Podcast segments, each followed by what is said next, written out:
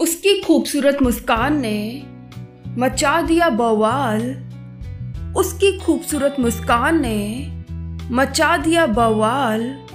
लोग अब रह रहकर मुझसे ही कर रहे हैं सवाल। दोस्तों, किसी किसी की खूबसूरत मुस्कान कहर मचा देती है, उनकी मुस्कुराहट बवाल खड़ा कर देती है। बवाल प्यारा सा अदाकारी का। दोस्तों, किसी किसी की मुस्कान इतनी खूबसूरत होती है कि कोई तारीफ किए बगैर रह नहीं सकता। सत श्री अकाल दोस्तों, वाहे गुरुजी दी में रहे आप सब पर हमेशा।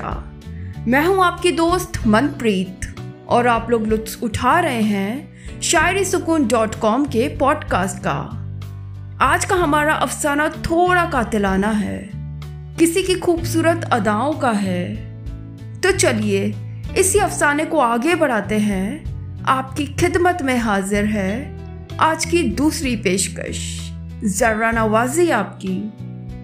हम तो उनकी खूबसूरत नज़र के हो गए हैं कायल, हम तो उनकी खूबसूरत नज़र के हो गए हैं कायल। उफ, उनका ये कातिल अंदाज़ कर गया हमें घायल। वाह, क्या कातिलाना शायरी है। सचमुच घायल हो गए हम इस शायरी पर। दोस्तों, एक महबूब अपनी महबूबा की खूबसूरत नज़रों का ही शिकार होता है, उनकी नज़रों में कैद होता है। उनका अंदाज उसे बेहद पसंद होता है, वह उसकी महबूबा का दीवाना होता है, कायल होता है। तो चलिए दोस्तों, गौर करते हैं हमारे आज की तीसरी और अंतिम शायरी पर। तो दोस्तों, इरशाद कह दीजिए।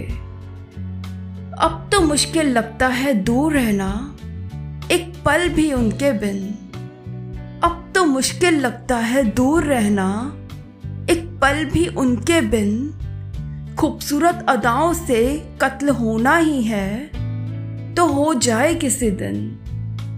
आहा, क्या शायरी है दोस्तों।